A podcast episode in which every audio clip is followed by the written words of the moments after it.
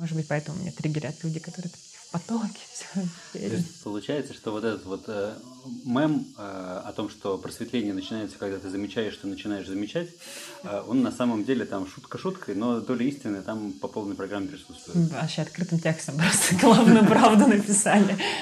Прием, прием, на связи Бали, меня зовут Антон Лужковский, это подкаст «Легко и не очень», где мы разбираемся, ставят ли цели удивительные люди, и если ставят, то как конкретно. В поле слышимости моего микрофона оказалась Даша Пепеляева. А, Даша называет себя mindfulness преподавателем. Возможно, вы знаете ее по ее нику в инстаграме «Подарок Дашка». Или, может быть, проходили ее курс «Жить внимательно».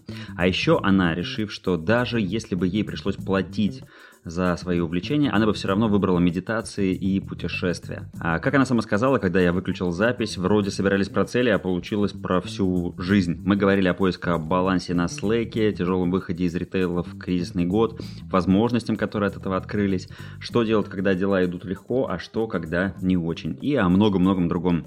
По-хорошему завидую вам, тем, кто сейчас услышит этот диалог в первый раз. Поехали! Даш, привет. Привет. А, расскажи, ты сейчас на Бали сколько? Пару недель. Пару недель? А это какой раз твой здесь? Ой, не знаю. Ну, в смысле, я тут зимую сколько-то лет. В течение года приезжаю. Угу.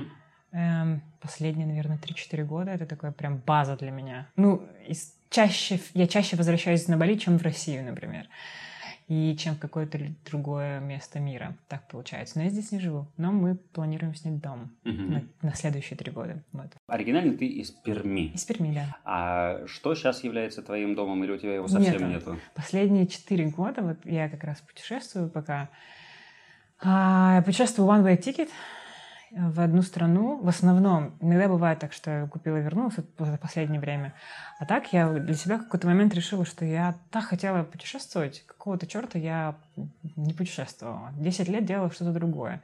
И вот я пять лет назад а, уехала в Таиланд на Панган, и после этого приняла решение, что хочу путешествовать, что есть две вещи в жизни моей, которые я хочу делать — медитировать и путешествовать, я по-любому это буду делать, нужно как-то вокруг этого жизнь свою выстроить. Угу. Собственно, получилось. Получилось. Да. Поэтому я без базы, без дома, ну такое, есть два, два, две версии слова. Можно назвать меня homeless, бездомная, а можно homeful, вседомная. Вот я скорее вседомная. Питерская группа «Кирпичи» пела э, «Мой дом там, куда я кину кепку». Я просто помню, что когда мы э, вот как это сказать, запаковали вещи в коробки и совсем уехали, а, и еще не построили свой дом, э, вот было прям такое чувство, что очень хочется уже где-то, чтобы это вот были свои совсем вот э, стены. У тебя не просыпается такого пока? Ну вот у меня такое случилось в декабре. Я была в Чингмае, я заболела. Я лежала там одна в отеле, в очень красивом, никуда не могла выйти.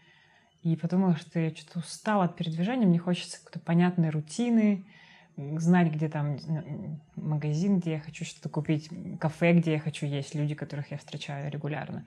Но это произошло вот через пять лет после моих каких-то пятилетних активных путешествий. Угу. Я не уверена, что я сяду там типа 12 месяцев в году и буду сидеть в одном месте, но ощущение, что есть такая база, где лежат вещи, не знаю, какие-то мои штучки, да. оно вот появилось только-только. И вот эта вот идея снять дом на три года, это да, оттуда? Да. Хорошо. Даш, так как э, ключевое слово моего подкаста – это цели, давай вот про это спрошу тебя. А, как, что для тебя, вот в чем разница между целью, желанием, мечтой? Как ты это определяешь для себя? Угу. А, я думаю, что цель – это это упакованная мысль уже. То есть там есть какие-то ограничения, она понятно из чего состоит. То есть желание или мечта — это какая-то более абстрактная история, постоянно меняющаяся. Когда я ее начинаю прописывать, формулировать, не знаю, там, про сроки формы какие-то я ей придаю, она становится целью. Uh-huh. Я понимаю уже, когда и в каком виде я хочу вот это желание реализовать. Наверное, так. Угу. У тебя были какие-то разные этапы взаимодействия с целями? Ну, я подозреваю, что сейчас ты там по-другому мыслишь, чем когда у тебя был... Там, я правильно понимаю, у тебя был бизнес в России был с бизнес. ритейлом, да? Был бизнес, да, я продавала подарки. Продавала подарки. Да. А вот э, тогда, как ты тогда относилась к постановке целей? А, и сейчас, ну, делала ли ты это там на год вперед с анализом того, что произошло? Там было очень много целей вокруг бизнеса в основном. То есть тогда жизнь прям сильно была переплетена с бизнесом. и как будто бы э, жизнь а, как служила бизнесу. Mm-hmm. Сейчас мой проект является частью моей реализации, а тогда моя реализация была частью моего проекта. Это как-то разное, разное. Это может выглядеть похоже, но фокус прям сильно разный. Я помню, что м- тогда желание и цель, тогда, например, я прописывала, если что-то хочу, я прописывала вот как раз в формах, в сроках, и пыталась туда упаковать какое-то свое ощущение. А сейчас я, когда ставлю цель, я очень часто формули- формулирую именно состояние, которое для меня становится важным, куда я хочу прийти. Потому что, по большому счету, не знаю, там, цвет дома не будет играть роли, или там, mm-hmm. цвет машины, а, размер кухни не будет играть роли для состояния. Мы все хотим прийти в какое-то состояние. Нам хочется уюта, нам хочется заботы, нам хочется свободы. И вот из этого состо... очень хочется, ну, я стараюсь представить себе это состояние и дальше попробовать представить, из чего оно может как оно может реализовываться. И вот реализация, она может быть разная. Mm-hmm. Я для себя пытаюсь выбрать, насколько разные варианты вот этого состояния, разные варианты реализации, насколько они мне, все ли они мне откликаются. Как-то так. Тогда это было очень, ну вот, тренинг э, по постановке целей, ага. что там нужно. Цель должна быть количественно измеримая, в э, там, срок поставлен. Да, ну, сказали, что нужно сделать так, я писала.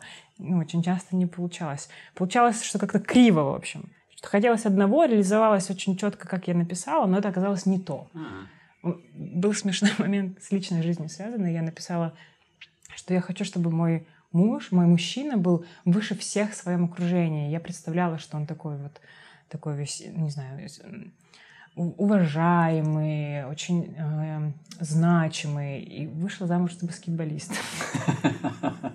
Ну, все, очень четко. Что заказал, то и да, ну, вот. Также джины, ну, в смысле, также это происходит очень часто, когда мы слишком э, прописываем детали, ровно так, как мы прописали, и происходит, а мы как бы что-то другого хотели. Это как раз состояние. Прям как из, из анекдота история. Вообще, абсолютно. Давай тогда к тому, как ты сейчас это делаешь. А я правильно понимаю, что это какая-то в медитации ты представляешь себе это, эти ощущения или как, как ты с ними работаешь? Слушай, для меня медитация на самом деле, вот из того, что я практикую, это история про такие тренировки для ума. Mm-hmm. То есть я тренирую разные его качества. И в медитации, ну, я обычно не делаю такого, что типа села, начала что-то себе представлять. Это не так, ну, это, это это, я это не называю медитацией вообще. Могу так делать, но не называю это медитацией. Состояние цели или вот вектора, куда я двигаюсь, а, это что-то, что фоном постоянно происходит. То есть не так, что типа с часу до двух я буду думать про цель, куда я иду. Потому что когда ты работаешь на себя, когда ты создаешь свой проект, и твой проект часть твоей личной реализации, это постоянный процесс. Прям ты с утра до вечера в нем находишься. И вот это какая-то фоновая история. Просто как будто бы на заднем плане происходит процесс рабочий, в какой-то момент, не знаю, тебе или ум, или подсознание предлагает. Может быть, вот такой вариант, тебе он откликается, там, да, нет, или там, давай подумаем еще, ты отправляешь обратно.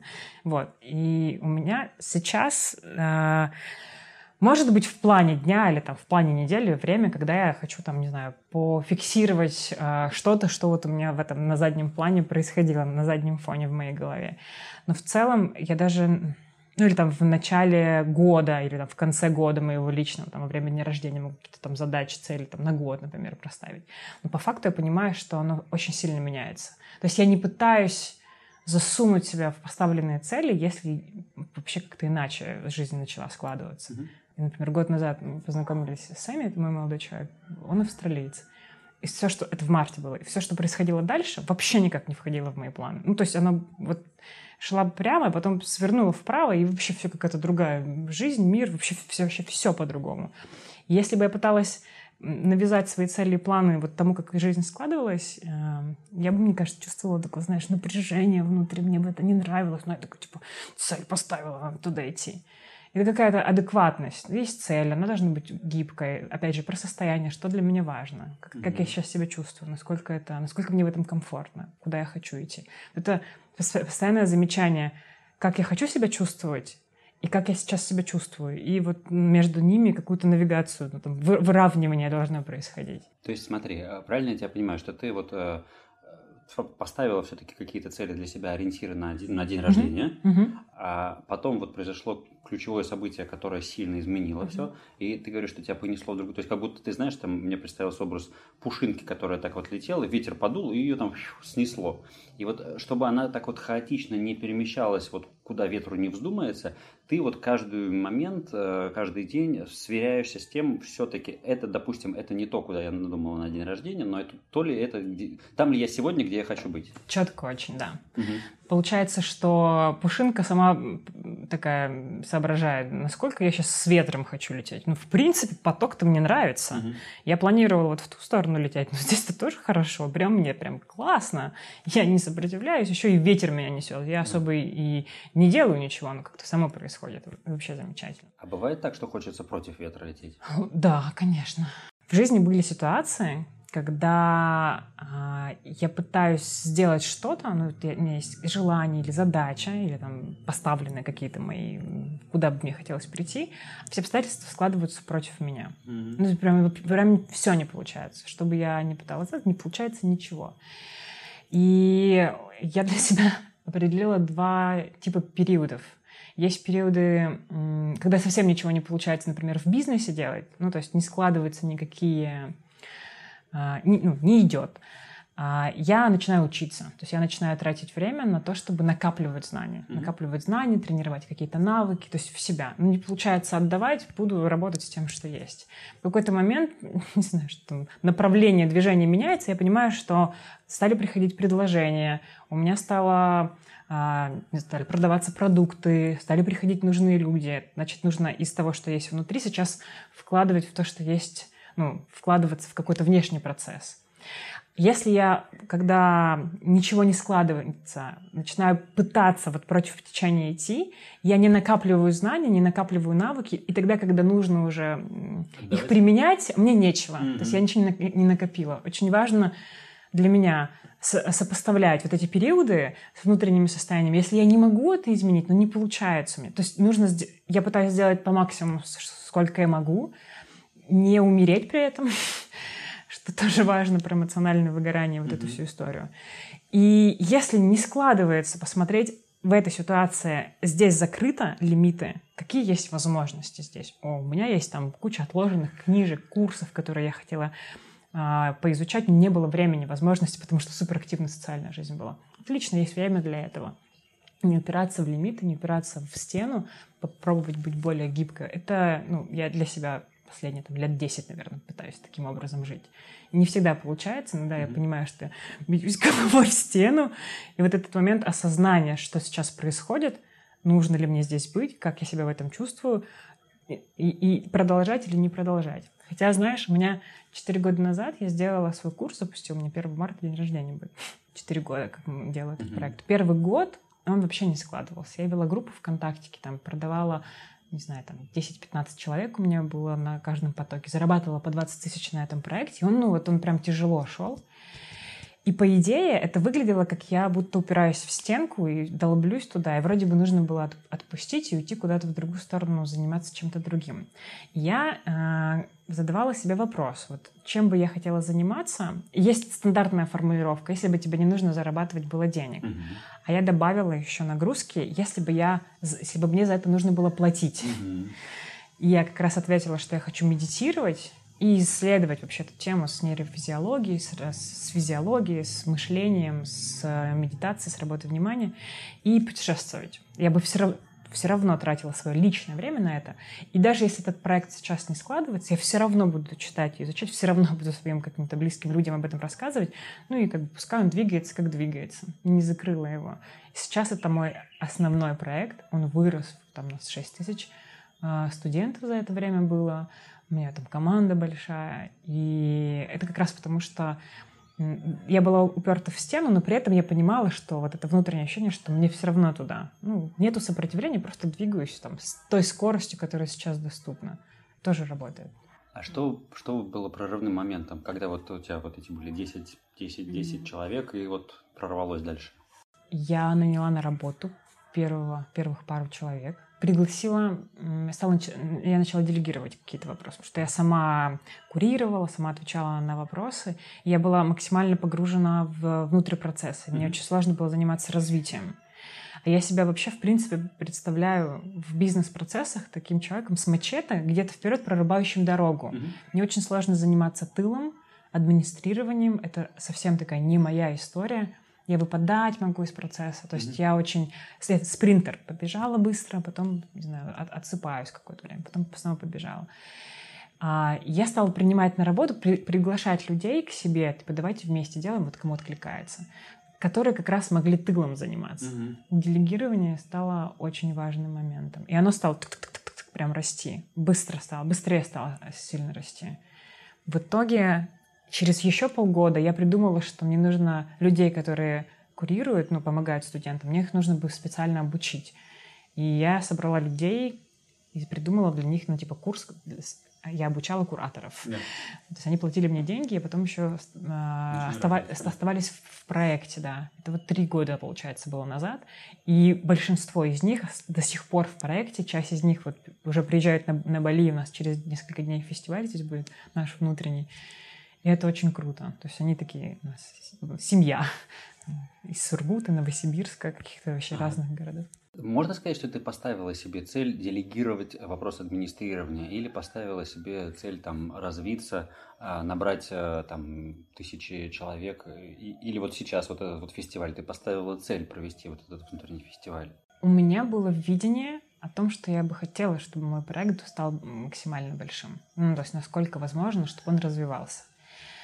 И в каждый момент времени э, я сначала сталкивалась с какой-то сложностью, понимала, вот мне нужно не здесь быть, а оказаться вот там. Вот mm. Как мне вот с этой штукой нужно справиться? То есть это скорее я искала решение, а, решение задачи, которая в данный момент у меня со мной случалось.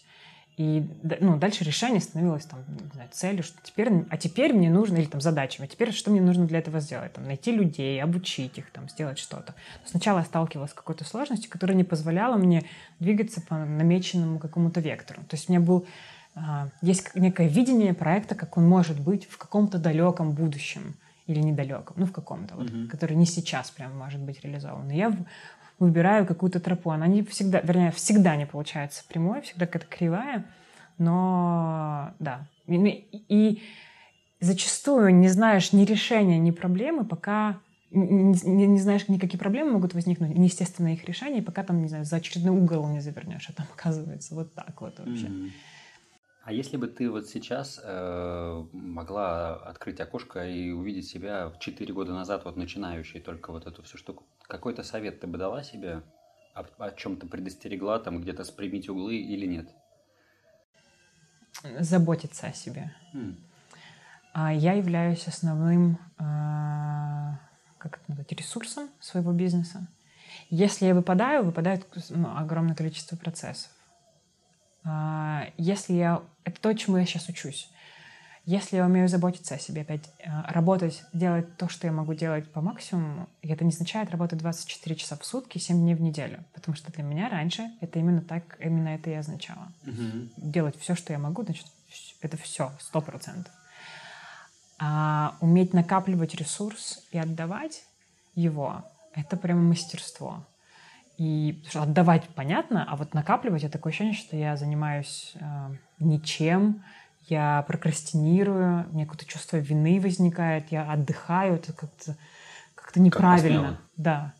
И вот научиться находить ценность, формулировать ценность в отдыхе, радоваться этому процессу, присутствовать, не ждать, когда там я снова начну работать. Сейчас нужно подождать, пару дней вот отдых пройдет, и потом, и потом наконец-то я буду работать, чтобы увидеть, не знаю, радость, удовольствие, дело, создавать себе такой отдых, который эти эмоции может мне приносить, или расслаблять себя. Ну, то есть уметь э, создавать пространство, среду, инструменты для восстановления, для пополнения энергии, чтобы было потом что отдавать, это прямо очень крутой навык.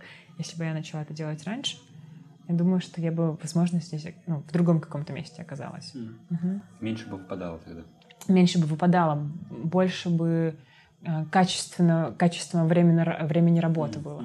Не факт, чтобы больше работала, я надеюсь, чтобы не больше работала, именно более качественно, более сфокусированно, менее эмоционально проваливающейся.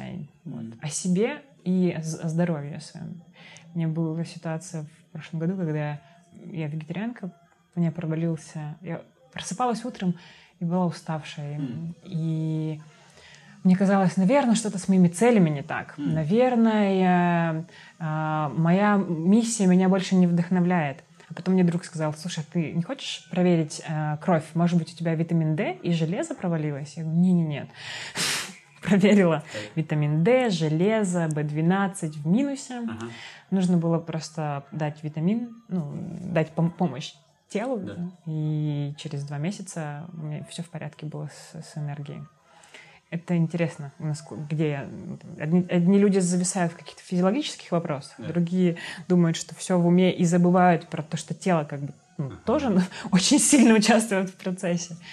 Вот. Круто. Скажи, а вот отдых э, и восполнение энергии для тебя лучшим образом что работает? Есть, наверное, два э, противоположных совершенно состояния. Первое — это побыть одной, прям вообще свалить от всех — выключить телефон куда-нибудь, где я еще, может быть, не была, или в какое-то очень знакомое, наоборот, место. Ну, так, чтобы прям вообще никто не мог меня выдернуть. Mm-hmm. И попереваривать, что очень много всего нет переваренного, mm-hmm. когда ты с людьми или там в каких-то процессах. Мне очень хорошо одной, я поэтому во всякие монастыри езжу, на ретриты, и вот мне прям там совершенно прекрасно. Есть другое состояние, такое же ресурсное по интенсивности – но противоположное по исполнению. Это быть со своими, угу. с людьми, которыми которых я люблю, в, в окружении которых я чувствую себя расслабленно, я улыбаюсь, они улыбаются, они там меня знаю, обнимают меня, готовят чай, мы смеемся. И это очень ресурсное, очень крутое состояние. И вообще неважно где, на Бали, в Москве, Перми, вообще не важно. Вот либо одной, либо с важными для меня людьми. Люди — это вообще такой большой для меня ресурс. Очень-очень во, во всем.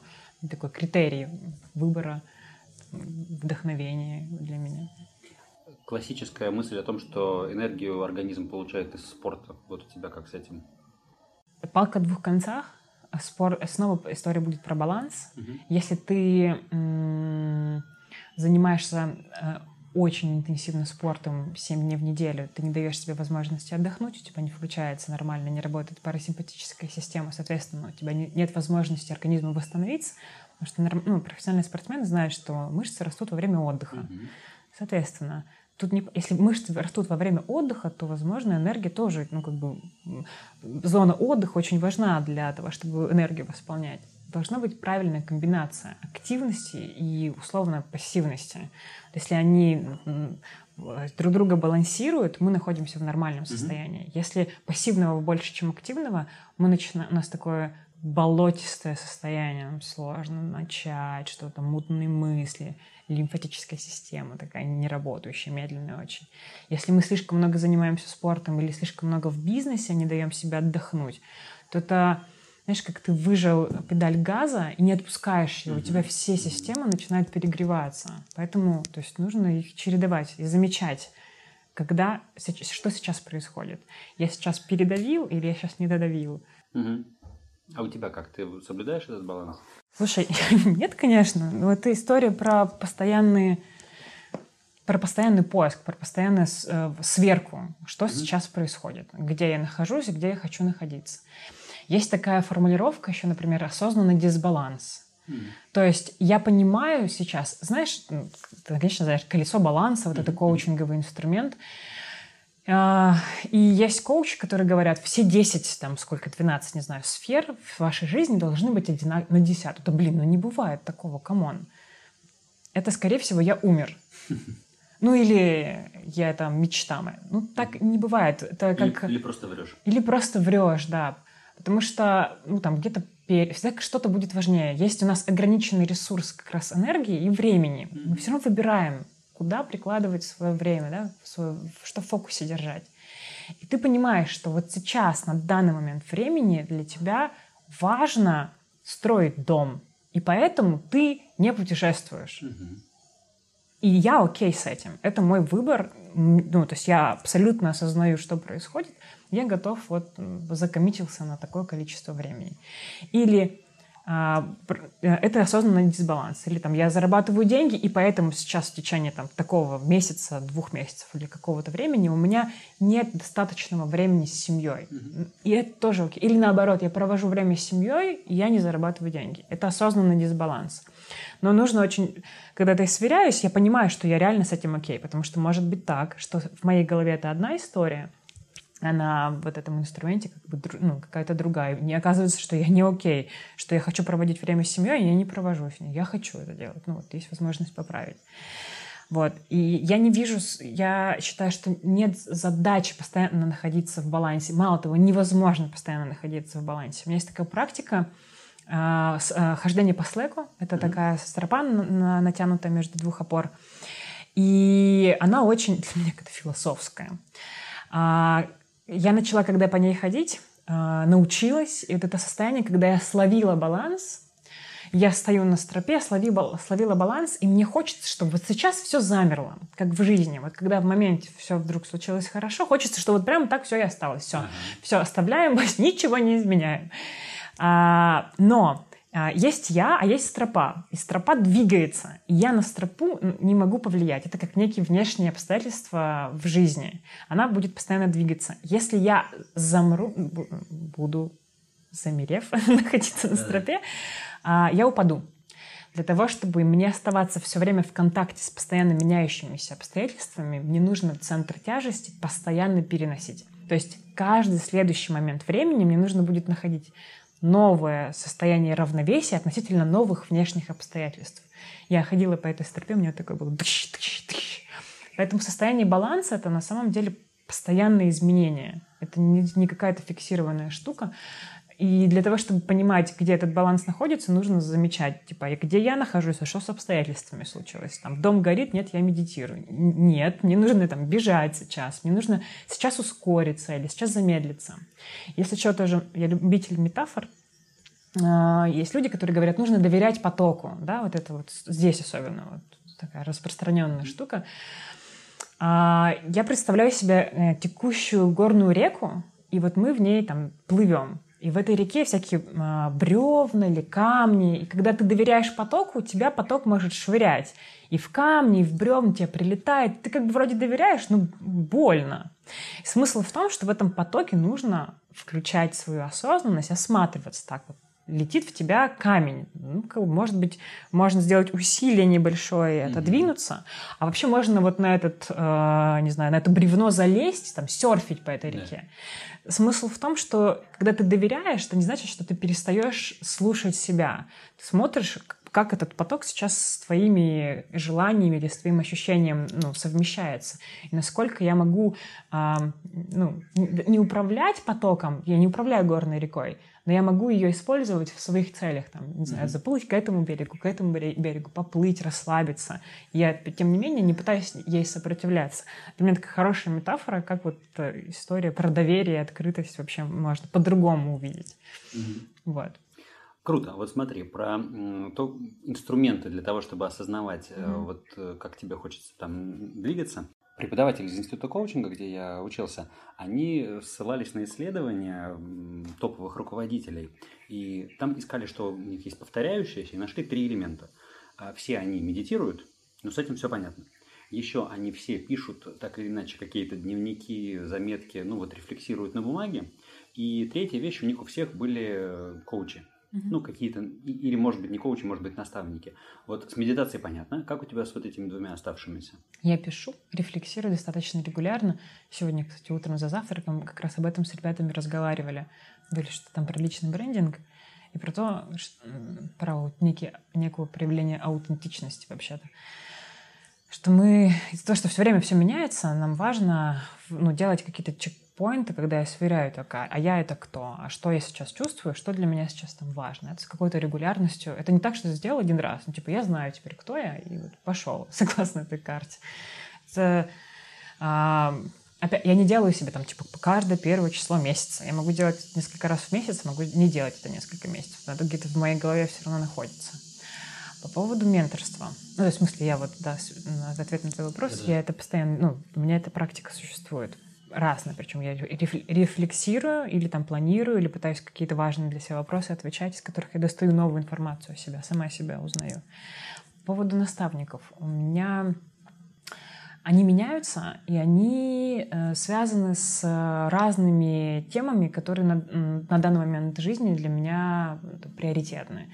Когда-то это будет, не знаю, физиология, недавно это был embodiment, я очень плотно этот инструмент изучала, медитация, mindfulness практики, психотерапевт. То есть и разные зоны, то есть через что-то я прохожу, я нахожу себя внешнего человека какого-то, не только сама собой, или там на кухне с друзьями, который мне рефлексирует. Так что да, это есть. Медитация еще, она как раз а, а, развивает вот во время базовых практик, когда мы наблюдаем за дыханием, например, mm-hmm. люди говорят, у меня не получается практиковать, потому что я постоянно отвлекаюсь. Идея в том, что момент, когда ты замечаешь, что ты отвлекся, что твое внимание не на опоре, на дыхание, да, а где-то на мысли, например, вот этот момент у тебя сработала бдительность, такой звоночек прозвенел, у тебя появилась возможность э, сделать что-то по-другому. До того, как ты заметил, что ты отвлекся, ты не мог ничего это сделать. У тебя появилась возможность додумать мысль, если она очень активная, или вернуть внимание обратно к опоре. То же самое в жизни. А, и чем чаще мы это делаем, замечаем, что мы отвлеклись, тем больше мы прокачиваем мышцу бдительности. Ну, то есть это просто нейронная связь становится более плотной.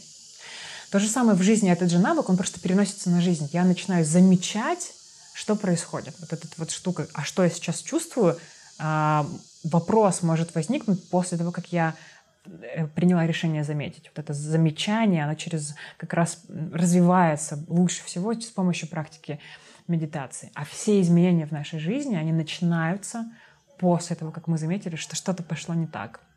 Вот. Качество замечания, супер бдительности, по-другому называю ее, оно очень важно, и этот инструмент максимально, э, максимально эффективный. Ну, а то, что ты говоришь про рефлексию, э, это процесс осмысления, да, э, как раз это наложение этих карт, потому что mm-hmm. иначе получается это доверие потока, я просто пойду, и неважно, там, я не анализирую, не планирую, меня немножко бесит э, люди, которые так говорят, честное слово. Ну, то есть, как будто бы э, я все время, я это воспринимаю в последнее время как побег, как mm-hmm. нежелание прикладывать усилия, как нежелание... Может быть, может быть, это определенно важный период в жизни мне, потому что он тоже был такой просто там сдаться. А потом, ну, после того, как я сдалась, я начинаю наблюдать, как это происходит. То есть сдаться — это, по сути, максимально расслабить там, не знаю, мышечный тонус, чтобы потом мы могли что-то поправить и потом накачать правильно, знаешь? Yeah. И вот сейчас я нахожусь в состоянии, когда я уже начинаю правильно закачивать мышцы. Ну, скорее всего, это будет много итераций в течение жизни, расслабиться, правильно закачать. Вот. Может быть, поэтому меня триггерят люди, которые потоки.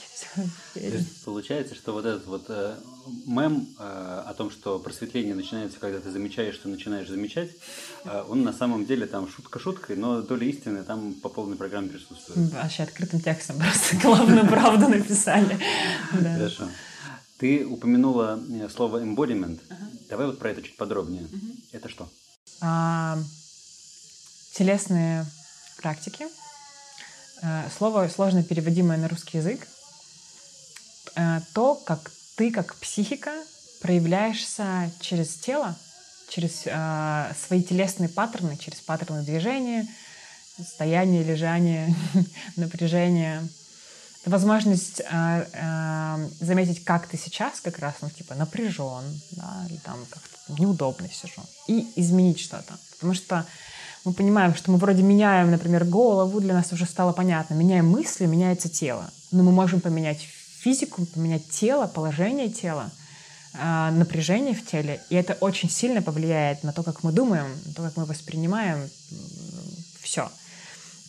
Самый простой инструмент, который можно использовать, чтобы понять, что такое эмбодимент, ты можешь сжать плечи, вот так вот, типа перестать дышать, вот так скукожиться и сказать радость вообще не прикольно радоваться в этом состоянии. Mm-hmm. Или наоборот, так открыться, начать дышать глубоко и сказать, я вас всех ненавижу. Mm-hmm. Ненавидеть тоже не получается нормально.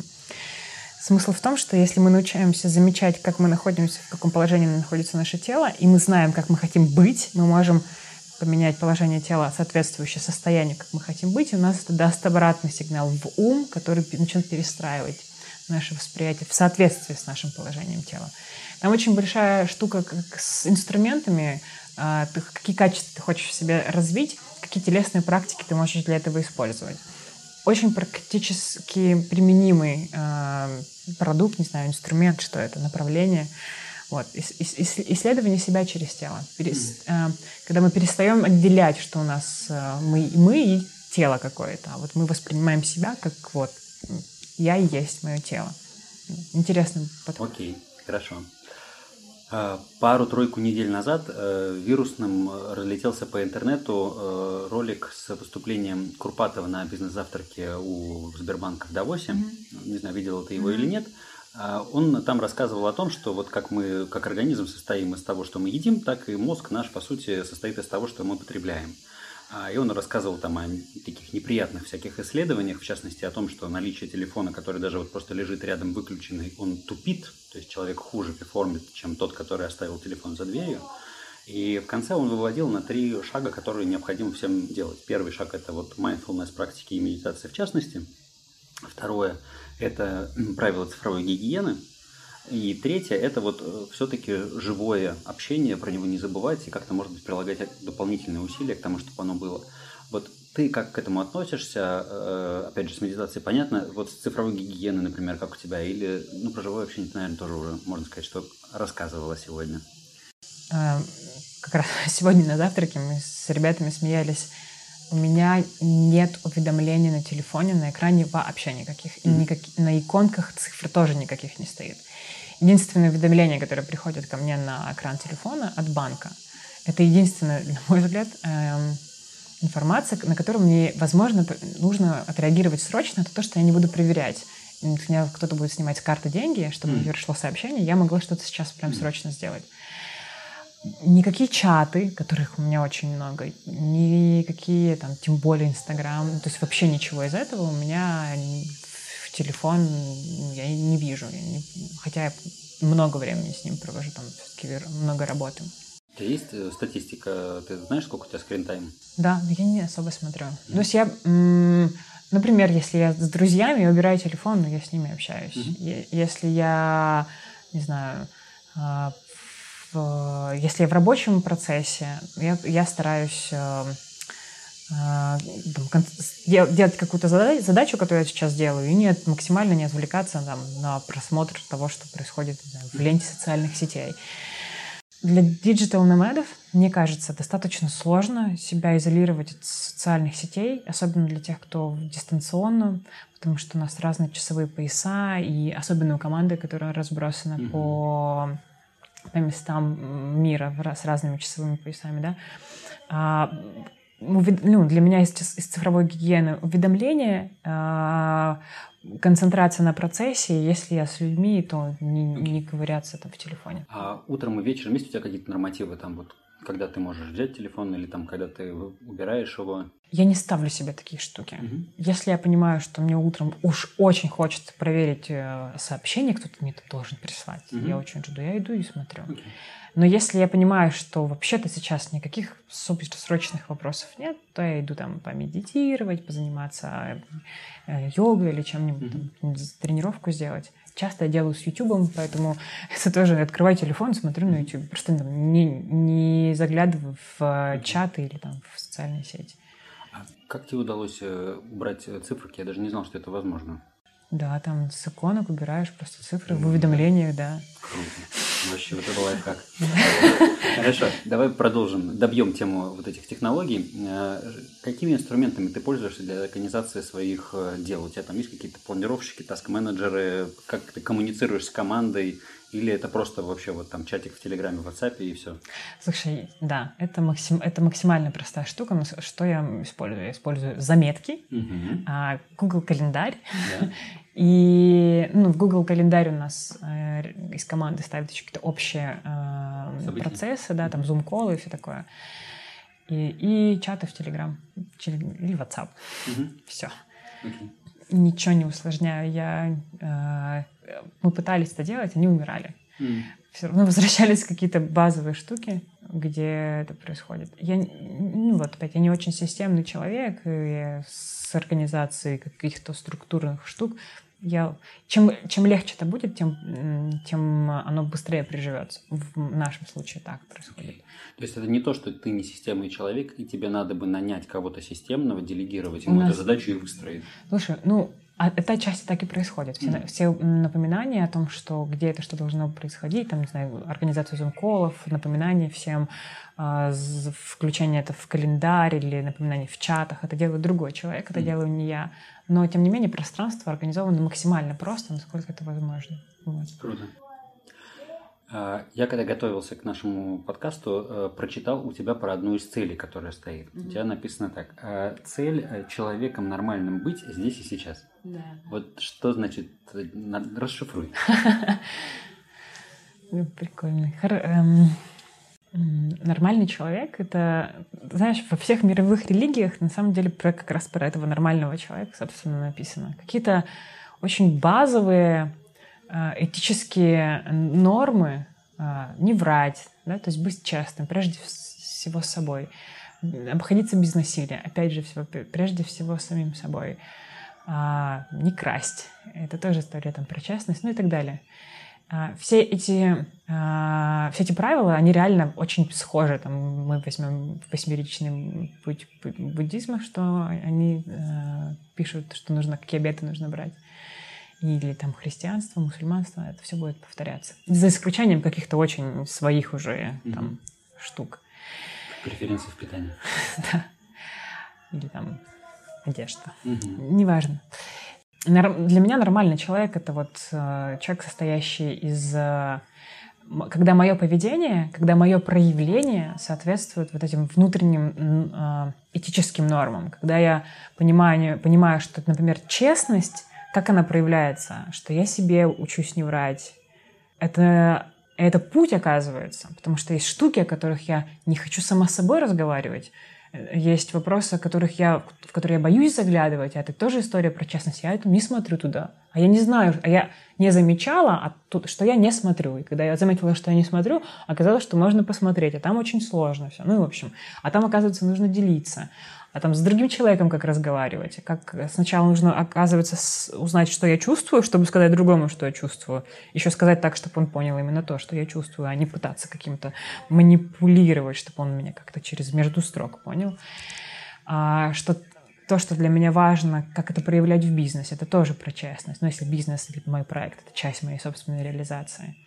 И, а, для меня еще этичность — это, например, какие-то простые выборы а, товаров — когда я понимаю, что своим, своей покупкой, кого я поддерживаю. Я, для меня важны компании, которые те же ценности исповедуют условно, mm-hmm. и они этичны по отношению к миру. Я там в масс-маркет пойду в последнюю очередь. Я буду пытаться найти, э, может быть, локальные бренды или людей, которые делают похожий продукт, может быть, даже чуть дороже, но их поддержать, потому что я там за, за ценность или за то, что для меня важно вот это действие, простое действие, вот оно вот моей ценности будет проявлять. Для меня это про нормального человека, mm-hmm. про какого-то здорового, не знаю, осознанного в смысле замечающего, что происходит, несущего ответственность, делающего выбор из желания, а не из того, что он должен делать этот выбор, или там ответственность несет из, из, из, из желания, из выбора своего. Вот, это как раз это то, куда я двигаюсь. И там на пути вообще куча всякой неразберихи, которую я про прохожу. Я, ну, я учусь быть нормальным. Ну, нормальным представление этого, то, что я сейчас рассказала. Слушай, эм, вот про этот выбор. Э, недавно на уроке английского со своим преподавателем из Ньюкасла он мне рассказывал о том, что идя в магазин имея возможность пойти в кассу без человека и кассу с человеком, он пойдет в кассу с человеком для mm-hmm. того, чтобы э, вот поддержать э, его рабочее место, потому что оно вот исчезает и он останется без работы, вот потому если все будут ходить в кассу без человека. Mm-hmm. Ты вот как считаешь? Ну, как бы мы с ним обсудили, что это все-таки такая припарка мертвому, потому что глобально это не спасет и mm-hmm. все равно кассиры, конечно же, исчезнут. Вот с точки зрения вот этого движения технологий и замещения э, людей, и вообще вот этого вот, как ты говоришь, э, поддержки местных, э, для меня это, опять же, вот туда же в Британию. Я помню фильм про Теско, где местные магазинчики, хозяева магазинчиков говорили о том, что вот пришел Теско и все, и просто все, все закончилось, потому что конкурировать с ним невозможно. То есть вот это есть большие силы, с которыми все равно вот как ты не выбирай местных, ты не справишься. Не понимаю. Но это из э, история про беспомощность, про неценность твоего маленького решения, она очень непонятная. Возможно, не делая маленькие решения, потому что они не стоят ничего, как раз поэтому большого и не происходит, mm-hmm. да, большого изменения. И мне кажется, очень важно, вне зав... если для твоего преподавателя по английскому очень важно то, что он вот, к кассиру ходит, ему нужно ходить к кассиру. Если для тебя, например, не чувствуешь, что, что это не потому, что ты себе как-то это объяснил, просто у тебя нет желания сейчас к человеку идти, а хочешь пойти ты вот, ну, кассу без человека. Это тоже окей. Но это история с каким-то с внутренней навигацией, с внутренней честностью. да. да.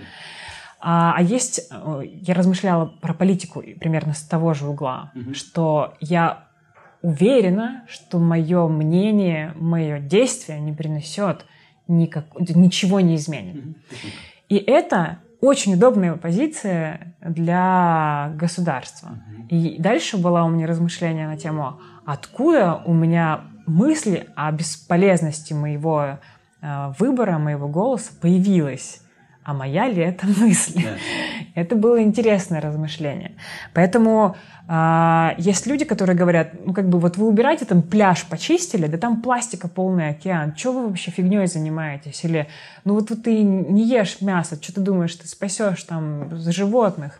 Если человек сейчас делает это не из, не из страха, а вот из своего какого-то внутреннего желания, ему очень хочется делать именно так, классно. Это ощущение честности с самим собой, это и есть внутренняя навигация. И пофиг, как делают все остальные.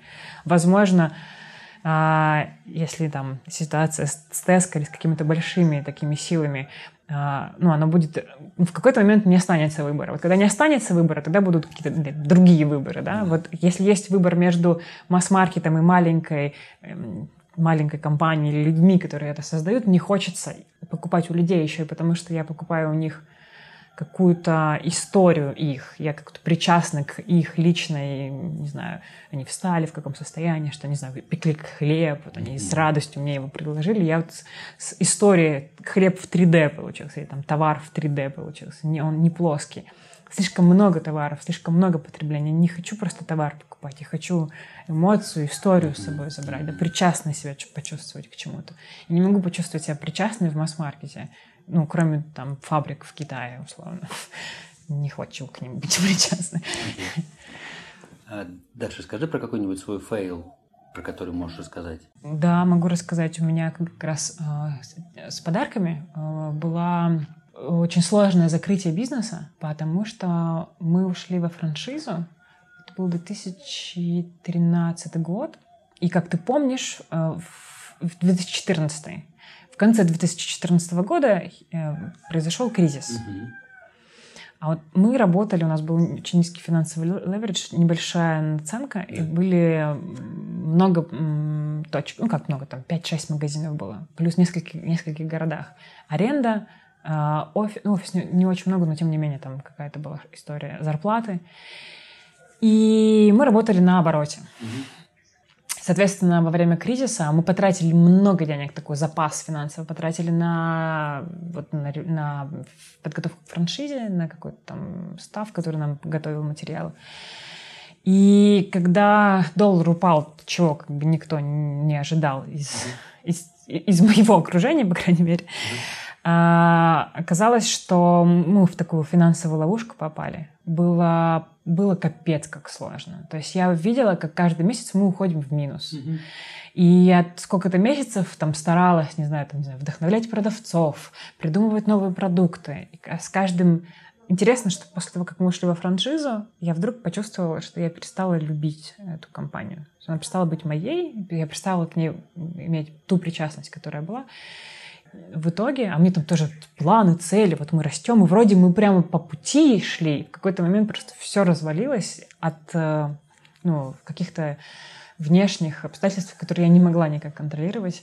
Был супер сложный год, когда моя команда, которая там как семья и вот это все, они начали уходить, и это нормально, я их по-человечески понимаю, там им нужно семью кормить или там, самим выживать. А я не могу закрыть бизнес, потому что у меня договора с торговыми центрами там, на полгода, я не могу оставить их без продавцов, а продавцы не хотят их приходить в бизнес, который закрывается. Это было так тяжело. Просто вообще им были э, ну, такие эмоциональные разговоры с партнерами, с Э, ну, с тем, что я не могу сказать, что я там сильно с собой горжусь и правильно все сделала. Вообще сделала дофига ошибок, сделала...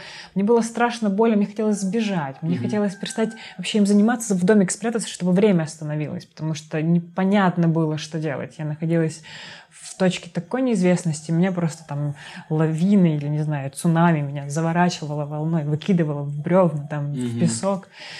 Соответственно, делаешь то, что там видно в, маленькую, в маленький угол обзора, что-то, это очень часто становится неправильным. Правда, в итоге, когда смотришь большую картину, в итоге мы закрылись, а, я закрыла все магазины, не спрашивали, у тебя там основные средства, можно было продавать. Какой продавать? У меня не было никакого ресурса продавать. Я ну, просто потеряла много денег. Угу. Я осталась в состоянии, это был конец 2015 года, да, да, конец 2015 года, э, у меня э, есть долг, э, нет денег, нет бизнеса, нет проекта, нет даже идеи, чем заниматься. И есть люди, которые говорят, нам нужны эти деньги, возвращай. Вот. Эм, ошибки или какие-то сложности, вот этот вот лавина неразберихи, которая происходила, в итоге привела меня к тому, что я начала, я поменяла совершенно фокус своего внимания, перевела совершенно в другие, стала заниматься онлайн. А, были попытки в ну, каких-то запусков небольших проектов в, в онлайн, поняла, что это работает, и мне работает, потому что хочу путешествовать. Mm-hmm. Я у меня были наборы идей, которые можно было реализовывать, и они все были, ну, получались, но а, ряд из них э, давал ну, там, не знаю, можно было заработать, например, за выходные там 80 тысяч рублей. И типа, если ты живешь э, в Перми, то 80 на 4, в принципе, неплохо. Даже 80 на 2 хорошо. Но если тебе нужно отдавать долги, то это недостаточная сумма. Нужно больше. И ситуация со сложностью выбросила меня в другой сегмент заработка, в другой, как будто мне пришлось так заглянуть, ага, здесь тоже, оказывается, что-то есть, можно делать. То есть мои сложности меня вытолкнули, дали мне возможность, сложности mm-hmm. стали возможностью. Uh-huh. Поэтому а, ошибки, это, я не очень понимаю на самом деле это слово, это, это когда реальность не соответствует твоим ожиданиям. Это ошибка. Да, Такая, или ошибка — это что-то ты делаешь неправильно. Что такое неправильно? Кто знает, как правильно? Да, правильно, неправильно — очень абстрактная история. Если смотреть э, ситуации, когда мои ожидания не соответствовали реальности, то эти ситуации некомфортные, привели меня в какое-то классное место. Скорее всего, через какое-то время я снова буду проживать вот такую там э, еще одну лавину, и потом снова будет все классно, потому что все циклично, все повторяется. Вот. Ошибки, ну, в общем, были, наверное. Спасибо. Классная история. Давай сворачиваться. Последние два вопроса. Назови три книги, которые повлияли на тебя. «Будда, мозг и нейрофизиология счастья». Это одна из первых книжек, которые я прочитала Юнге Мингю Ринпоче. Я написала это буддийский монах, который участвовал в исследованиях со стороны буддийских монахов. Он приехал в, а, в Висконсин, в Америку, к ученому Ричарду Дэвидсону. Э, когда они изучили его мозг, очень много об этом есть в моменте написано, а, они поняли, что только что сейчас изменилась нейронаука. Mm. То есть они увидели, как именно медитация влияет на мозг, что именно меняется. А, такой феномен обнаружили нейропластичности, что мы с помощью внимания можем менять свой мозг физически. Вот. Он написал книжку о своей истории, а, ну, с отсылками, с практиками, с отсылками на исследования. В общем, она такая важная из моего последнего отрезка времени. Uh-huh. А есть еще одна книжка этого ученого, который участвовал в тех же исследованиях, называется «Измененные черты характера» за последние 20 лет, как раз после тех первых исследований а, количество публикаций медитации и мозги увеличилось в десятки тысяч раз. То есть если были их единицы, то сейчас вот столько, сколько мы их видим. Там есть куча всякого притянутого за уши. И они рассказывают о своих э, некорректных исследованиях, о том, как проверять исследования, о том, кому чему можно доверять, о том, что происходит. Ну, то есть какую-то правду, реальную информацию. Очень интересная книжка. Видишь, я увлечена своей темой. А есть еще одна, называется вообще не про медитацию, ну, почти. А, называется «Две жизни». Ее написала Кора Антарова. Она каким-то таким наивным языком написана. Главного героя зовут Левушка. И а, это прототип, или не прототип, ну, наверное, прототип э, Льва Толстого. Там в, в книге присутствуют персонажи э, Блаватской, э, Станиславского, Рахманинова, в общем, и там с какими-то, ну, там, типа, с, с практиками, с каким-то братством, с исследованием путем. Ну, она, она просто сама очень-очень добрая. Можно открыть на любой странице с такой радостью прочитать, на две страницы закрыть, ну, пойти жить. Вот, э, хорошая книжка. Классно. То есть перечитываешь? Я, не, я нет, я ее просто читала очень долго, типа год. Mm-hmm. Вот. Не, не очень люблю перечитывать книжки. Хорошо. И э, второй вопрос такой же. Три повлиявших на тебя фильма или, может быть, сериала? «Матрица». Первое. Да, просто вообще... Я, сколько мне было лет? 14, когда я ее посмотрела в кинотеатре, вышла, такая, офигеть. Я очень часто к ней возвращаюсь. Мы как раз вот с этим же ньюкасловским преподавателем, я ему говорю, что ну, зашла речь про кино, я говорю, что ну вот была тройка вот у нас в начале студенчества, «Матрица», «Trainspotting» и «Fight Club». И он говорит, ну, ну, ну да, да, вот и у нас то же самое, вот это же тройка. Бойцовский клуб я бы, наверное, тоже туда э, записала, причем я почитала его в, ну, в книга Паланика, mm-hmm. ужасная совершенно, ну, в смысле ощущение от книги от фильма совершенно разные. Она гораздо мрачнее. Она такая вот дарковая. От внутренних органов вот эти вот монологи. Да, да, да. И я поняла, что очень часто говорят, что, знаешь, книга лучше, чем фильм. Угу. Вот в этом случае для меня фильм явно лучше, чем книга. Ну, просто вот Паланик, у него есть свой почерк, он вот такой вот дарковый очень чувак. Да. Так, что же третье? Можно я две скажу? Можно оставить да. Да. Ну, да. да. Это знаешь, как расскажи анекдот такой. Пустота в голове. Нет анекдота. Сериал ты не смотришь? А, смотрю, но не могу сказать, что на меня какой-то сильно повлиял сериал. Ну, хорошо. Да. Тогда последнее, если ты хочешь что-нибудь, какой-то вот такой посыл отправить э, слушателям, что-то сказать, хочешь или, или пропустим?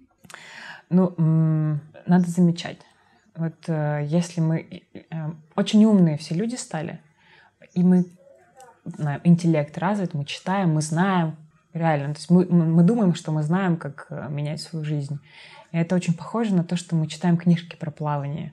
И мы можем обсуждать, как грести правой рукой, как грести левой рукой, как там, не знаю, кроль чем отличается от баттерфляя. Ходить очки выбирать. Да. Да-да-да, да. Вот это все. Гаджеты. Я купил себе новые там ласты. И мы не плаваем. Вот нужно переносить в действие, практику, смотреть, насколько то, что происходит в нашей голове, реально есть в нашей жизни. Мы учимся делать по-другому, или мы только говорим о том, что мы делаем по-другому. Этот переход супер важный. Mm. Вот. Круто. Спасибо тебе даже большое. Э, мне остается тебе пожелать, э, во-первых, поздравить тебя с наступающим днем рождения, пожелать тебе хорошо его отметить, э, чтобы хорошо прошла твоя конференция, ну и вообще, чтобы твой серфинг на этом вот потоке да, доставлял тебе удовольствие и нес тебя туда, где все интереснее и кайфовее. Спасибо большое. Ура! Вы дослушали до конца. Надеюсь, вам понравилось. Если это так, отметьте это событие звездочками рейтинга, отзывами и комментариями. Если вы впервые слушали легко и не очень, могу вам порекомендовать пару эпизодов для продолжения. Ну, например, эпизод номер 17, где Ольга Штайдлер рассказывает о жизни коуча в Берлине, номер 14 с Никитой Загайновым, основателем ряда вегетарианских заведений в Петербурге, о силе намерения и медитации. Ну или номер 6 э, с Катей Андреевой про Digital Detox, обнуление и бизнес про еду в Киеве. И обязательно подписывайтесь, через неделю будет очень интересная девушка за путешествиями, которые уже много лет следят десятки тысяч человек. Меня зовут Антон Лужковский, это подкаст «Легко и не очень». На связи.